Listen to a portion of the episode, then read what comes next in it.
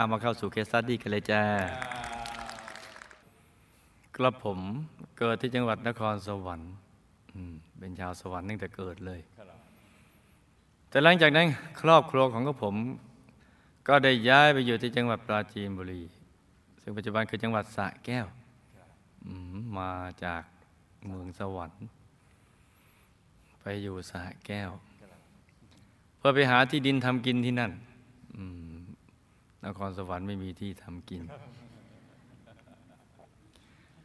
โยมพ่อตั้งถางป่าดงดิบเพื่อทำไร่ อืม เจอแล้ว คนถางป่า ส่วนโยมแม่ขายขนม ขนมนี่สำคัญเลย ขนมที่มีชื่อ คล้าย ๆ อุปกรณ์ทำส้มตำกลมครบ ขนมครกถูกต้องจ้ะอืม และขนมไข่หงทอด รวยมาก รายได้โยมพ่อโยมแม่ที่หามาได้ เพียงแค่ประทังชีวิตวันต่อวัน ก็จะรวยแค่ไหนมันก็ได้วันต่อวัน สมมติเรารวยสักหมื่นล้านหรือแสนล้าน ก็ข้าวได้ทีละจานสองจาน ก็วันต่อวันเหมือนกันแปลว่ารวย วันต่อวัน มีรถร้อยคันก็ใช้ได้ทีละหนึ่งค่ะหนึ่งคันเท่านั้นแหละหนึ่งคัน ก็ผมผมต้องกินข้าวกับเผือกมันน้ำปลาเผือกมันกับขนมครกเป็นเวลาหลายปีขนมครกกับไข่ต้ม คือตอนเช้าเนี่ย ไข่ต้ม กลางวันต้มไข่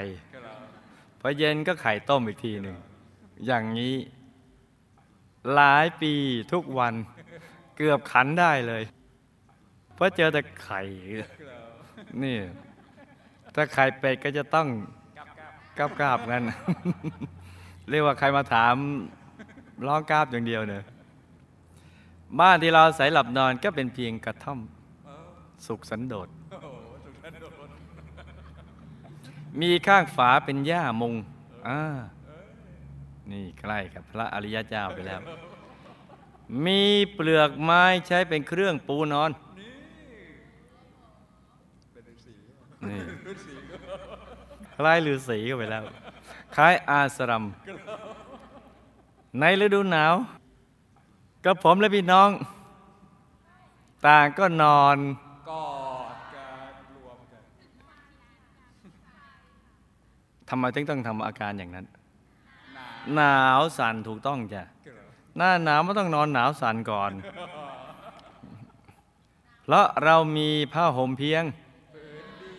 ผืนเดียวเอ๊ะทำไมรู้ล่ะยังกับมหาทุกตะ ที่ต้องคอยผลัดกันห่มโอ้คือพี่ห่มตอนตีหนึ่งพอตีสองต้องน้องห่ม คืออย่างเงี้ยเพราะฉะนั้นคืนหนึ่งจะตื่นกันกี่ครั้งเพราะผลัดกันห่มอะเกลื อใช่อะลองนึกดูนะจ๊ะครับคืนไหนถ้าหนาวจัดมาก ๆกับผมต้องลุกขึ้นมาผิงไฟก่อไฟผิงตัว เหมือนฤาษีเข้าไปไหมเหมือนเริ่มจะบูชาไฟแล้ว นี่เห็นไหมจ๊ะ บ้านของกระผมอยู่ห่างจากชายแดนกัมพูชาเพียงแค่ 30 กิโลเมตรกระผมจึงนอนฟังเสียงระเบิดระเบิดปืนยิงกันไม่เว้นแต่ละวัน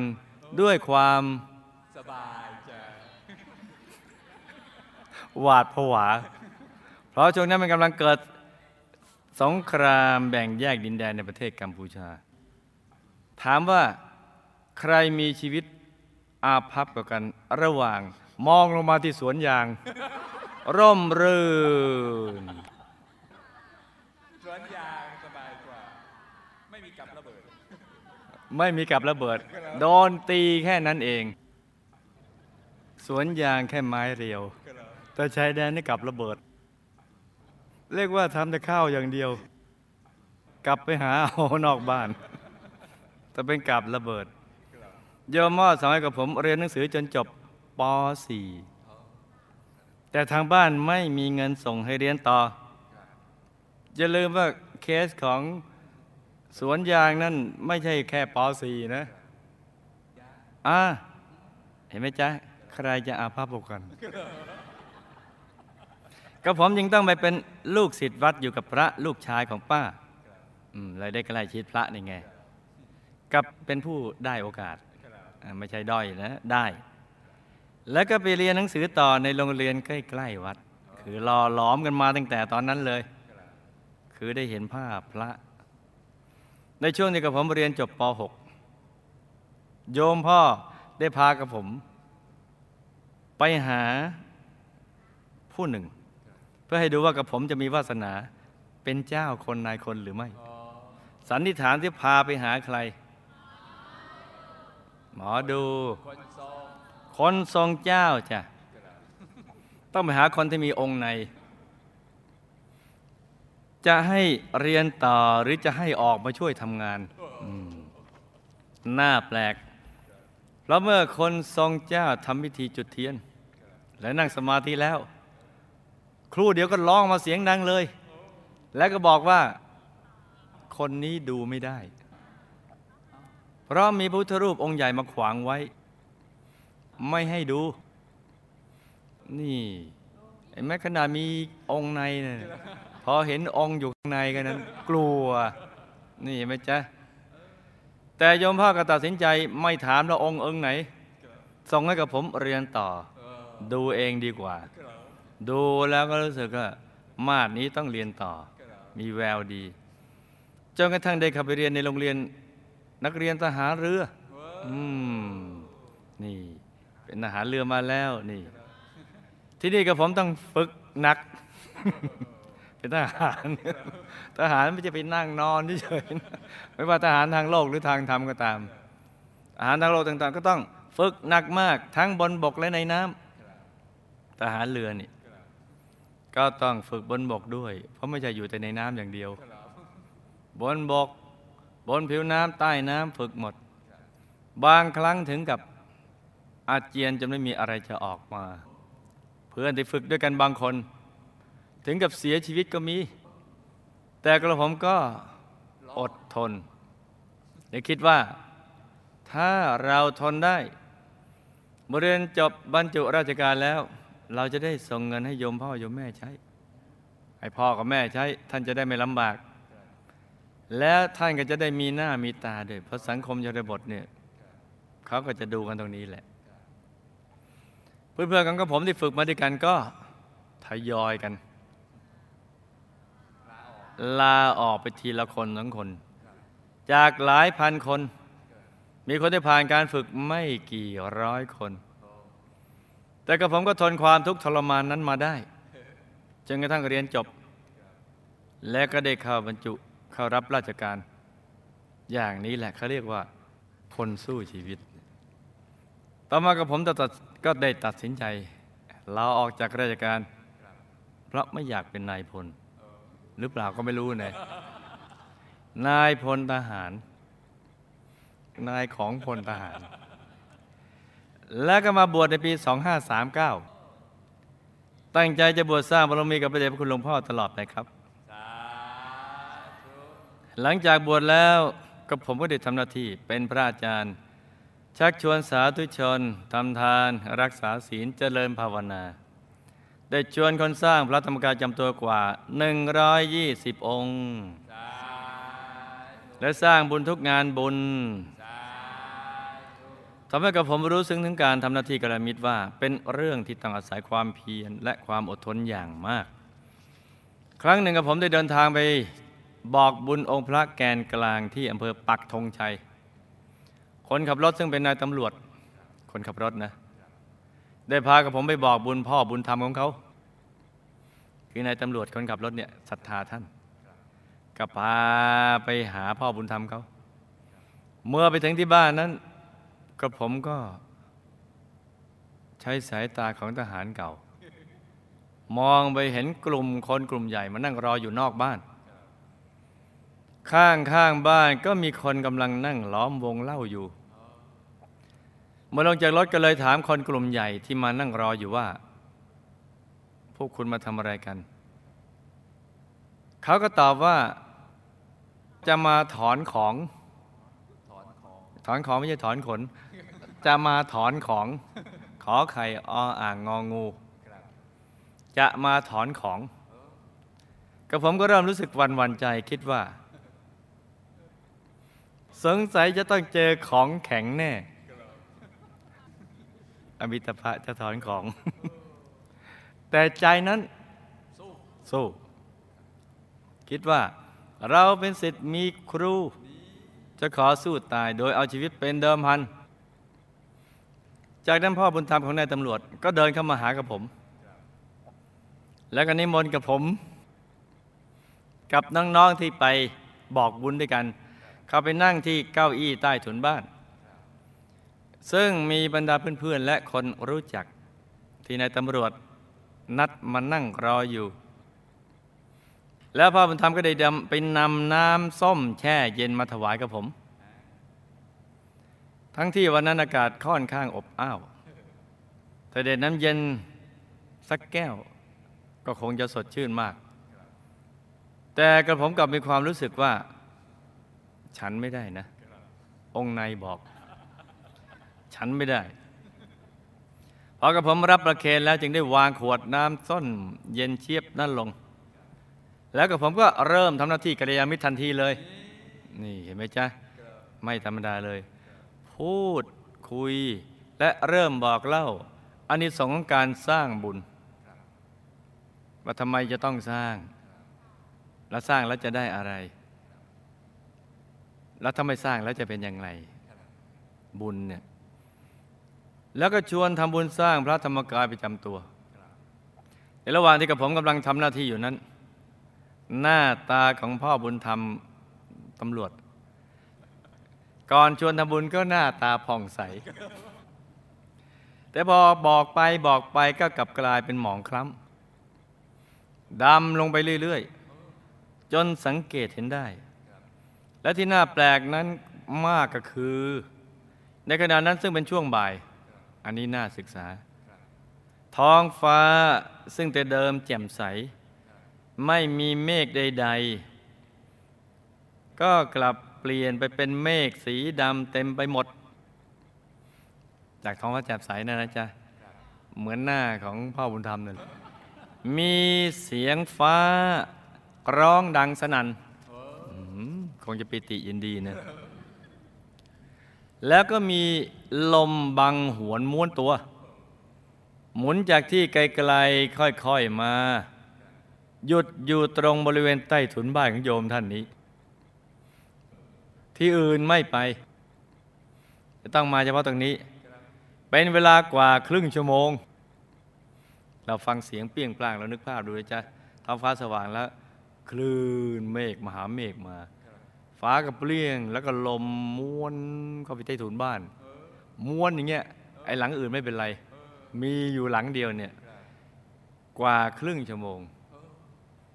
ที่เกิดอาการท้องฟ้าแปรปรวน แต่ก็ไม่มีฝนตกเลยแม้ แต่เพียงเม็ดเดียว แปรปรวน ก็ผมก็คิดในใจว่า คงยังมีการประลองฤทธิ์กันกับผมก็เป็นสิทธิ์มีครู เลยนึกถึงหลวงปู่ กับคุณยาย แล้วก็ยังคงทำหน้าที่บอกบุญต่อไปเรื่อยๆ ไม่สนว่าฟ้าจะคำรามขนาดไหน จะพาเปลี่ยงปล้าง หรือลมบังหวนเข้ามาใต้ถุนบ้าน หรือหน้าที่หมองคล้ำ ของพ่อบุญธรรมของนายตำรวจก็ผมบอกบุญต่อไปเรื่อยๆ มีโยมท่านหนึ่งซึ่งเป็นรุ่นพี่ของนายตำรวจ ตอนแรกก็สนใจจะทำ แต่ผมพูดไปเรื่อยๆ ก็เลยเปลี่ยนใจไม่ทำก็ผมก็พยายามที่จะยกอานิสงส์ต่างๆขึ้นมา แล้วก็พยายามแนะว่าถ้าได้ทำก็ทำได้ ที่ทำไม่ได้ เพราะคุณไม่ได้ทำก็บอกอย่างนี้แหละ ในช่วงนี้ก็ผมสังเกตเห็นว่า หน้าพ่อบุญทำหมองคล้ำมาก แล้วในสุดเขาก็เลิกฟังกับผม แล้วก็ออกไปนั่งที่วงเล่า แล้วก็หันหน้ามาทางกับผม หลังจากที่พ่อบุญธรรมของนายตำรวจออกไปนั่งข้างนอก ไม่นานนัก ก็ผมก็ทำหน้าที่ชวนรุ่นพี่ของนายตำรวจได้สำเร็จ เขาได้ตัดสินใจทำพระแกนกลางหนึ่งองค์ รวมเวลาที่กับผมทำหน้าที่นี้ถึงสี่ชั่วโมงเต็ม เมื่อกับผมบอกบุญสำเร็จแล้วกับผมก็ได้ลาญาติโยมเตรียมเดินทางกลับวัด ซึ่งชนนั้นก็ใกล้มืดแล้ว แต่เหตุการณ์กลับไม่ราบรื่นอย่างที่คิดพอกับผมและน้องน้องเดินไปขึ้นรถพ่อบุญธรรมของนายตำรวจก็เดินตามมา แล้วก็มาจับที่รถบอกว่าให้ลงจากรถเถอะ รถสตาร์ทไม่ติดหรอก เมื่อคนขับลองสตาร์ทรถรถก็ไม่ติดจริง ๆ ก็ผมก็รู้สึกใจหาย เพราะรถของเราใหม่ ๆ เครื่องก็ยังดี แต่ก็ทำใจดีๆ สู้เสือ แล้วตัดสินใจว่าจะไม่ลงจากรถเด็ดขาด แล้วก็ผมก็นึกถึงบารมีธรรมของพระเดชคุณหลวงปู่คุณยายสักพักหนึ่งก็มีเด็กหนุ่มกับเพื่อนอีกสองคนเดินกันมาหาที่รถของผม แล้วถามว่า รถเป็นอะไรครับกับผมก็บอกว่ารถสตาร์ทไม่ติด แล้วเขาก็เปิดฝากระโปรงรถจับโน่นจับนี่นิดหน่อย แล้วก็บอกสตาร์ทดูปรากฏว่ารถก็สตาร์ทติดเมื่อรถสตาร์ทติดก่อนรถออก ก็ผมก็ได้ยินพ่อบุญธรรมถามเด็กหนุ่มคนนั้นว่า เอ็งมาที่นี่ทำไมวะ เด็กหนุ่มบอกว่าไม่รู้เป็นอย่างไร อยู่ดีๆ ก็อยากรู้สึกว่าอยากจะมาที่นี่ ลังจากขึ้นรถแล้วในตำรวจท่านนั้น จึงบอกความจริงให้ฟังว่าพ่อบุญธรรมเขาเป็นหมอทำคุณสายที่เก่งมาก เป็นที่รู้จักกันดีของชาวบ้านกับผมจึงจดจำเหตุการณ์การทำหน้าที่ในวันนั้น ไม่มีวันลืมเลือนเลยโยมยายมีชีวิตที่ลำบากตั้งแต่เด็ก ๆ พอโตเป็นสาวก็ได้แต่งงานกับโยมตาจนมีลูกด้วยกันสองคน คือโยมแม่และโยมป้า ต่อมาโยมตาเสียชีวิตลง โยมยาจึงได้แต่งงานใหม่ แล้วก็มีลูกด้วยกันอีกสามคน สามีใหม่ของโยมยายเป็นคนติดเหล้ามาก ไม่เคยช่วยทำงานเลี้ยงดูครอบครัว ที่นามีเท่าไหร่ก็เอาไปขายหมด จนที่สุดไม่มีอะไรจะขายจึงขายควายที่เลี้ยงไว้ทำนา แล้วก็เอาเงินนั้นมาซื้อเหล้ากินจนหมด นี่ไม่ใช่ว่าผู้ผลิตผู้จำหน่ายน้ำเมาไม่รับผิดชอบเลย ยอมยายโดนด่าทุบตีแล้วก็โดนเอาปืนไล่ยิงอยู่บ่อยๆเพราะฤทธิ์ของน้ำเมานี่แหละจนในที่สุดโยมยายทนไม่ไหวจึงได้พาลูกๆหนีออกจากบ้านไปพอลูกๆโตขึ้นแต่งงานเป็นฝั่งเป็นฝากันหมดแล้วโยมน้าสาวต่ามบิดาของโยมแม่ ลูกของโยมยายกับสามีใหม่ ได้รับโยมยายไปอยู่ด้วย แต่สามีของน้าสาวก็ดื่มเหล้าทุกวัน เมาแล้วก็อารวาสด่าทอทั้งโยมน้าสาวและโยมยายที่ไปอยู่ด้วย สามีน้าสาวไม่ยอมให้โยมยายกินข้าว แถมยังไล่ออกจากบ้าน โยมยายจึงต้องเดินออกจากบ้านลูกสาวด้วยความเจ็บปวด แม้จะมีวัยถึง 80 กว่าปีแล้ว เพื่อมาอาศัยอยู่กับลูกคนอื่นๆต่อไป น้องชายของผมเคยป่วยเป็นไข้มาลาเรีย นอนสลบให้น้ำเกลืออยู่ถึง 7 วัน7คืน จนหมอคิดว่าไม่น่าจะรอด แต่พอวันที่ 8 ก็มีคนมาบริจาค และเปลี่ยนถ่ายเลือดให้น้องชาย จนเขารอดมาอย่างเป็นอัศจรรย์ แต่หลังจากที่น้องชายฟื้นมาแล้ว เขาก็มีอาการมึนงงจำอะไรไม่ค่อยจะได้ และเวลาคิดอะไรจะปวดหัว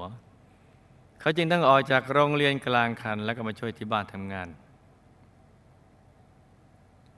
ครั้งหนึ่ง ก็ฝันเห็นว่ามีผู้ชายและผู้หญิงตัวสูงใหญ่หนึ่งโจงกระเบนมายืนอยู่ปลายเท้า แล้วก็บอกให้ไปขุดทองที่ฝังอยู่ใกล้ๆบ้าน แต่น้องชายก็ไม่ได้ใส่ใจอะไร แล้วก็ได้เล่าความฝันให้โยมแม่ฟัง โยมแม่ก็สะดุดใจเพราะที่ที่ที่ดินที่น้องชายเล่าในฝันนั้น โยมแม่เคยเห็นแสงสว่างผุดขึ้นมาจากพื้นดิน เป็นเวลาเกือบครึ่งชั่วโมง โยมแม่จึงได้ไปหาคนทรง คนทรงก็บอกว่าที่บ้านมีทองฝังอยู่ โดยบอกตำแหน่งที่อยู่อย่างละเอียด แล้วก็บอกว่า เมื่อขุดลงไปจะพบก้อนหินร่นล้วนแล้วก็จะพบทอง น้องชายจึงได้ทำตามที่คนทรงบอก โดยเริ่มลงมือขุดในช่วงใกล้รุ่นปรากฏว่า ขุดลงไปได้สองเมตร ก็พบ ก้อนหินร่วนล้วนอย่างที่คนทรงบอกจริง ๆ แต่ว่า ไม่พบทองจึงเลิกขุด ต่อมาโยมแม่ก็ฝันว่าทองนี้ได้เคลื่อนย้ายไปอยู่ที่อื่น และมีพ่อเท่าที่ชอบนั่งสมาธิ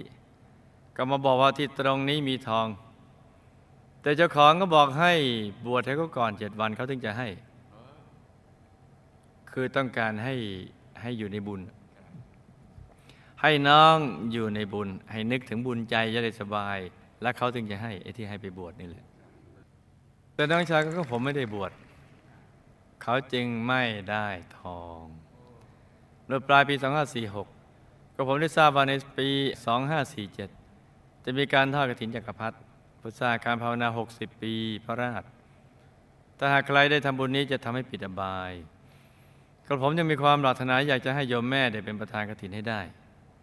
จึงได้ไปปรึกษากับพี่น้องทั้งสี่คนในครอบครัว ทุกคนก็เห็นดีเห็นงาม ทั้งทั้งที่ตอนนั้นครอบครัวของกระผมก็ยังมีหนี้สินอยู่ พี่สาวของกระผมซึ่งมีความศรัทธาในตัวหลวงปู่มาก ก็ได้เริ่มอธิษฐานกับพระเดชคุณหลวงปู่ แล้วก็นั่งสมาธิทุกวัน ได้บอกกับพระเดชคุณหลวงปู่ว่า ขอให้ได้เงินหนึ่งแสนบาทมาทำบุญเป็นประธานกฐินได้สำเร็จ อธิษฐานอย่างนี้ทุกวัน จากนั้นไม่นานวัวนมที่บ้านของกระผมเลี้ยงเอาไว้ ก็ให้นมมากกว่าปกติ ปกติรายได้จากการขายนมเดือนหนึ่งไม่เกินสองหมื่นบางทีก็ไปถึงหมื่นบาทด้วยซ้ำแต่หลังจากที่พิสาอธิฐานแล้ววัวกลับให้นมมากเป็นพิเศษ จนสามารถขายนมวัวได้รายได้เดือนละสี่หมื่นบาท อยู่เป็นเวลาสามเดือน พี่สาวก็ได้นำเงินไปฝากธนาคารสะสมไว้รวมเป็นเงินได้หนึ่งแสนสองหมื่นบาท อกับผมทราบข่าวพี่สาวรวบรวมเงินได้หนึ่งแสนบาทแล้ว ก็ผมจึงได้ไปที่บ้าน ไปบอกโยมแม่นำเงินนั้นมาทำกระถินโยมแม่ก็ตกลง พี่สาวก็ได้ไปถอนเงินออกมาจากธนาคารจนหมด ก็ผมได้พาโยมพ่อโยมแม่มาที่วัดในวันนั้น แล้วก็ถวายปัจจัยนี้กับหลวงพ่อที่บ้านยายโยมพ่อกับโยมแม่ก็ปิติใจมาก ก็ผมเคยถามโยมแม่ว่าเสียดายไหมโยมแม่บอกว่าไม่เสียดายเลย ทั้งๆทที่ครอบครัวของผมไม่เคยมีเงินเป็นก้อนแบบนี้มาก่อนเลยในชีวิต และนอกจากจะได้ทำบุญเป็นประธานกฐินหนึ่งแสนบาทแล้ว ยังเหลือเงินอีกสองหมื่นบาท ได้ไปใช้หนี้เขาหมดในปีนั้นยังความปลื้มปิติให้แก่กระผมและครอบครัวมาจนถึงปัจจุบัน เห็นไหมจ๊ะ นึกถึงมหาปูชนียาจารย์อธิษฐานจิต เรื่องเล็กแต่ต้องอธิษฐานได้เป็นนะต้อง ต้องชื่นชมคุณธรรมคุณวิเศษท่านว่าพระเดชพระคุณหลวงปู่สละชีวิต ค้นพบวิชาธรรมกายขึ้นมาซึ่งยากที่ใครจะค้นพบ เพราะว่าวิชานี้หายมาเป็นเวลายาวนานกี่พันปีแล้วก็ว่าไปเรื่อยเลย ยากที่ใครจะทำได้ เพราะฉะนั้นวิชาธรรมกายซึ่งยากมากเหลือเกินเนี่ยพระเดชพระคุณหลวงปู่ยังค้นเอามาได้เลย แล้วแค่เงินแสนบาทกันนี้ จะไปยากอะไรล่ะ อย่างนั้นขอให้ เป็นภารกิจของพระเดชคุณหลวงปู่เถอะขอบารมีพระเดชคุณหลวงปู่เป็นที่พึ่งแล้วก็ว่าไปลำพึงลำพันตลอดจะไม่ใช่ทีเดียวได้นะเพราะว่ามีคนพูดอย่างนี้บ่อยๆเหมือนกันเพราะนั้นท่านก็ต้องฟังหลายคนเราถ้าเราพูดบ่อยๆก็จะฟังเราเราก็ต้องทีทีทีทีไม่ใช่พูดเป็นทีทีนะนี่เป็นอย่างนี้จ้าคำถามเพราะวิบากกรรมใดกับผมยังต้องไปเกิดในครอบครัวที่ยากจน ก็เพื่อจะให้รู้คุณค่าของความรวยไงว่าจำเป็นต้องรวย และอยู่ห่างไกลความเจริญทั้งชายแดนประเทศไทย อยู่ในบรรยากาศของสงคราม แต่ก็ยังได้รับการศึกษาจนกระทั่งจบการศึกษา และเข้ารับราชการได้สำเร็จ เป็นความจริงหรือไม่ตอนที่โยมพ่อไปถามคนทรง แล้วคนทรงบอกว่าดูดวงกับผมไม่ได้เพราะเห็นพระพุทธรูปองค์ใหญ่มาขวางไว้พุทธรูปองค์นั้นคืออะไรครับ ช่วงที่กับผมไปที่บ้านของพ่อบุญธรรมนายตำรวจ เขาทำคุณใสใส่กับผมใช่หรือไม่ และเพราะเหตุใดกับผมจึงไม่เป็นอะไร โยมยายทำวิบากกรรมใดมาจึงต้องลำบากตั้งแต่ยังเด็ก และต้องมาอยู่ร่วมกับสามีขี้เมารวมทั้งลูกเขยขี้เมา ซึ่งต่างกระทุบตีด่าทอโยมยายอยู่เป็นประจำจนกระทั่งโดนไล่ออกจากบ้าน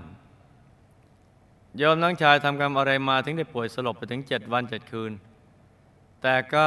รอดมาได้ น้องชายมีอาการมึนงงจำอะไรไม่ค่อยจะได้ เป็นเพราะวิบากกรรมใด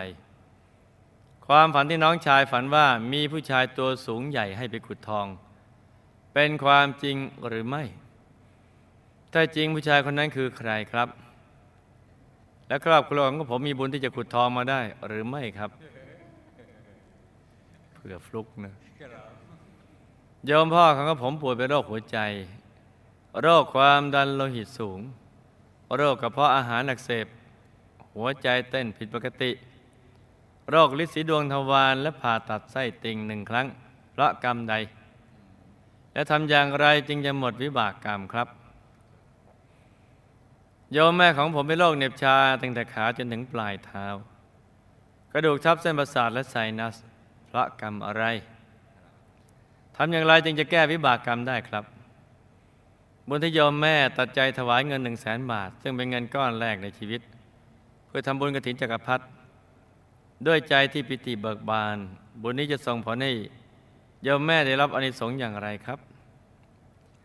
กระผมโยมพ่อโยมแม่พี่สาวเคยสร้างบารมีมากับหมู่คณะอย่างไรกระผมมีผลการปฏิบัติทำเป็นอย่างไรบ้าง และในพุทธันดรที่แล้วกระผมได้ลงมาสร้างบารมีรอบที่สองหรือไม่ครับ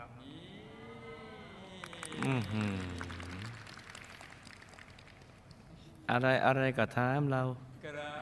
ทำไมจะต้องเป็นอย่างนี้เนี่ยเอามาฟังฝันในฝันกันจ้ะหลับตาฝันเป็นตุเป็นตะเตื่นขึ้นมา แล้วก็นำมาเล่าให้ฟังเป็นนิยายปารัมปราคัญจา นี่ต้องศึกษาให้ดีทีเดียวนะจ๊ะ เรื่องกฎแห่งกรรมนะกฎแห่งการกระทำเนี่ยไม่ว่าดีหรือชั่วล้วนมีฝนทั้งสิ้น ลูกต้องไปเกิดในครอบครัวที่ยากจน และห่างไกลความเจริญจนติดชายแดน อยู่ในบรรยากาศสงคราม เพราะ ในอดีตพุทธันดรที่ผ่านมา ลูกได้เป็นทหารพระราชาองค์ที่ออกบวช ได้เป็นขุนศึกที่เก่งกล้า ได้ออกรบทัพจับศึก แล้วก็ได้ออกบวชตามพระราชา ในช่วงแรกของการบวชจะเป็นคนใจร้อนมักมีทิฏฐิมานะ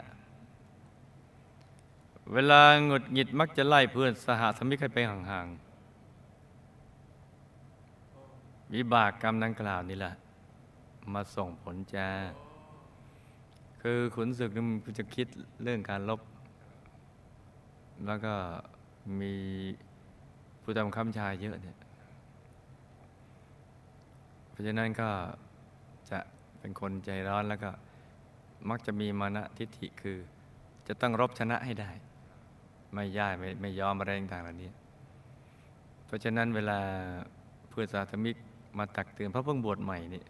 อันนั้นไม่ถูก อันนี้ไม่ถูก อันนี้ทำไม่ได้ อันนั้นทำได้ ก็หงุดหงิดมันติดนิสัยมานะแต่ก็บวชเป็นพระแล้วก็ ไม่รู้จะทำไงบอก get out ไปไกลๆบอกให้ไปไกลๆอย่างนั้นเลยวิบากกรรมนี้จะมาส่งผล เอ๊ะทำไมทหารพระราชาองค์ที่ออกบทนี่ชีวิตนี่แต่ละคนนี่ ยังกับเคี้ยวเพชรจนเข็ดฟัน แต่ได้รับการศึกษาจนเรียนจบและได้รับราชการพระ ในชาตินั้น ตอนหลังก็กลับเนื้อกลับตัวกลับใจได้ ตั้งใจศึกษาพระธรรม และก็เป็นกำลังในการเผยแผ่ธรรมะ และได้สร้างบุญสนับสนุนการศึกษาเอาไว้หลายชาติด้วย ผลบุญดังกล่าวมารวมส่งผลตัดรอนวิบากกรรมในปัจจุบัน จึงทำให้ได้เรียนจบแล้วก็ได้รับราชการโยมพ่อนะไปถามคนทรง แต่คนทรงบอกว่าดูดวงลูกไม่ได้ เพราะคนทรงยังไม่เห็นดวงตัวเอง จะดูดวงใครมันต้องเห็นดวงของตัวก่อน อย่างนั้นแหละ บอกดูดวงลูกไม่ได้ เนื่องจากมีพระองค์ใหญ่มาขัดขวางนั้น เป็นเรื่องจริง เพราะบนในอดีต ลูกน่ะเคยเข้าถึงพระธรรมกาย ถึงชีวิตจรันทดแต่ก็เคย สวยสดด้วยธรรมกาย และเคยสร้างบุญใหญ่ในพระพุทธศาสนาไว้มาก ได้เคยอธิษฐานไว้ว่า ขอจะได้ไปยุ่งเกี่ยวกับสิ่งที่ไม่ใช่พระรัตนตรัยตอนนั้นคนทรงที่มีองค์ยังดูดวงไม่ได้จ้ะ แต่ถ้าไม่มีองค์ดูได้ พระองค์ใหญ่ที่คนทรงบอกก็คือ บุญดังกล่าวภายในตัวบรรดาในคนทรงเห็นเป็นอย่างนั้นจ้า ในช่วงที่ลูกไปบ้านคุณพ่อบุญธรรมของนายตำรวจนั้น เขาได้พยายามทำคุณใสใส่ลูกจริงๆจ้ะแต่ที่ลูกไม่เป็นอะไรเนี่ยพระใจลูกเน่ะเป็นบุญกุศล บุญได้หล่อเลี้ยงคุ้มครองเอาไว้จ้ะเพราะตอนนั้นใจใสอินโนเซนต์ดี คือเขาจะทำคุณใสใส่อย่างไร แต่ลูกทำความใส ใส่ไปที่เขาคุณใสจึงสู้ความใสของใจของลูกไม่ได้ นี่แหละจ้ะความใสนั้นจึงเป็นคุณกับลูกหล่อเลี้ยงคุ้มครองลูกไม่ให้โดนคุณใสอืมเขาทำคุณใสใส่เพราะไม่พอใจที่ลูกเนี่ย ไปชวนเขาแล้วบริวารเขาทำบุญเนี่ยแทนที่จะมาเป็นบริวารเขา กลับไปชวนเขากับบริวารเขาทำบุญ เขาจึงอยากจะแกล้งจ้ะอยากจะแกล้งลูก แต่ทำไม่ได้เพราะความใสของใจนั่นแหละ คุณใสเลยพ่ายไปยอมยายลำบากตั้งแต่เด็กพระ ท่านทำทานในอดีตมาน้อย ต้องมาอยู่ร่วมกับสามีขี้เมา ลูกเขยขี้เมา ซึ่งต่างทุบตีและด่าทอโยมยายอยู่เป็นประจำจนกระทั่ง โดนไล่ออกจากบ้านเพราะกำเนิดอดีตอนโยมยายเป็นผู้ชาย ก็ขี้เมาและชอบทุบตีบุตรภรรยาอยู่เป็นประจำโมโหก็ไล่ออกจากบ้าน วิบากกรรมนี้ได้ตามมาส่งผลจ้าสิ่งที่สามีและลูกเขยทำในปัจจุบันก็คือ ภาพในอดีตของท่าน ที่เคยกระทำดังนี้มาก่อนจ้ะเป็นภาพในอดีตของโยมยายนั่นแหละ น้องชายต้องป่วยหนัก ต้องสลบไปเจ็ดวันเจ็ดคืน แต่รอดตายได้เพราะกรรมในอดีต น้องชายเคยวางยาเบื่อชนิดไม่ร้ายแรงถึงขั้นให้ตาย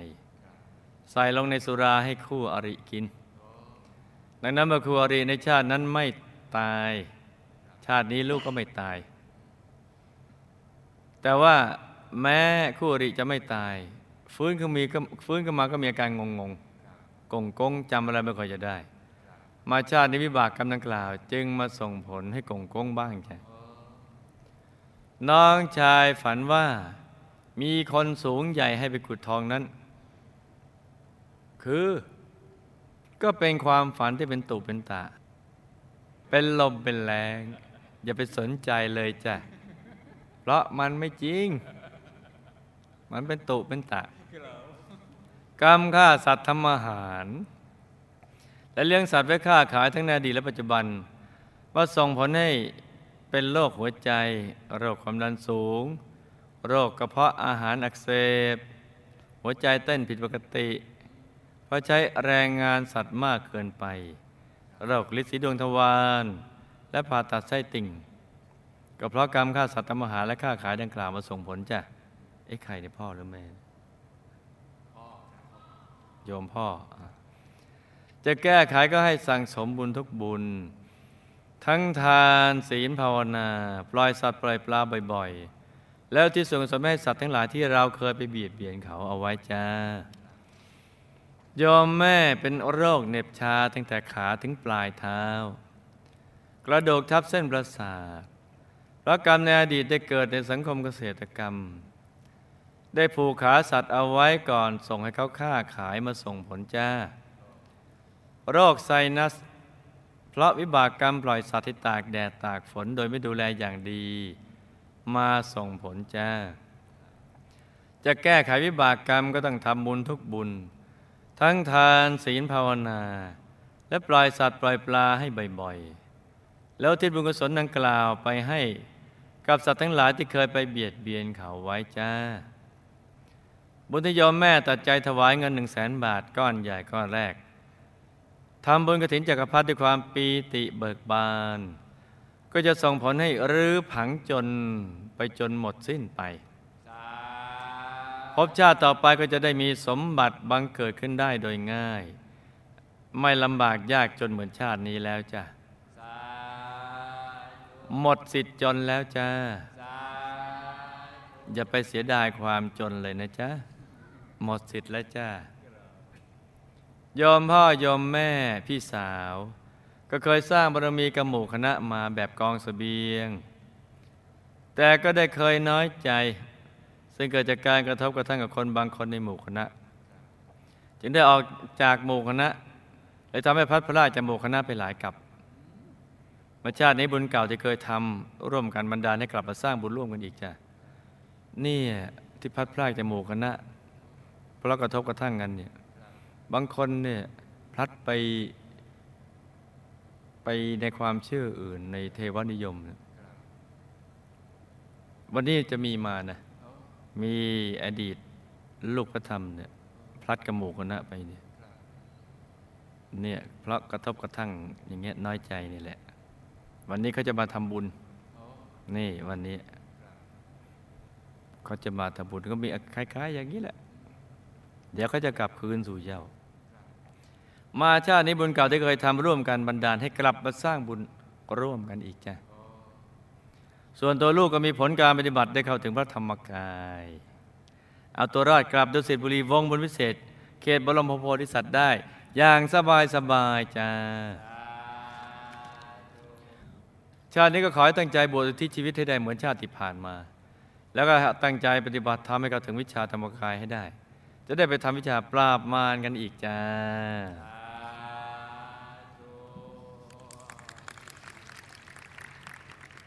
นี่ก็เป็นเรื่องราวของเคสสตดี้สั้นๆสำหรับคืนนี้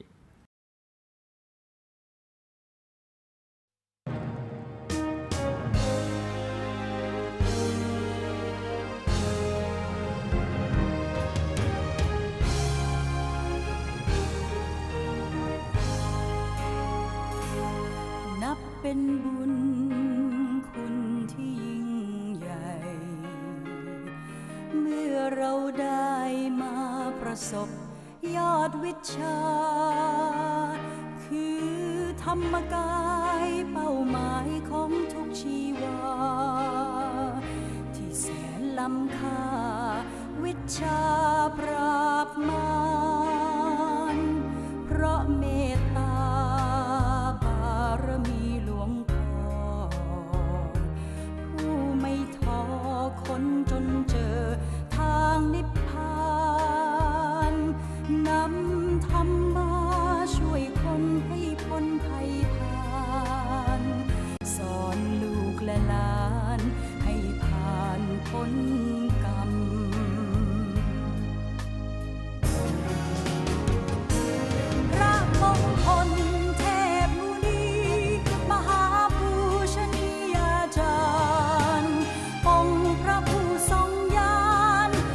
เชี่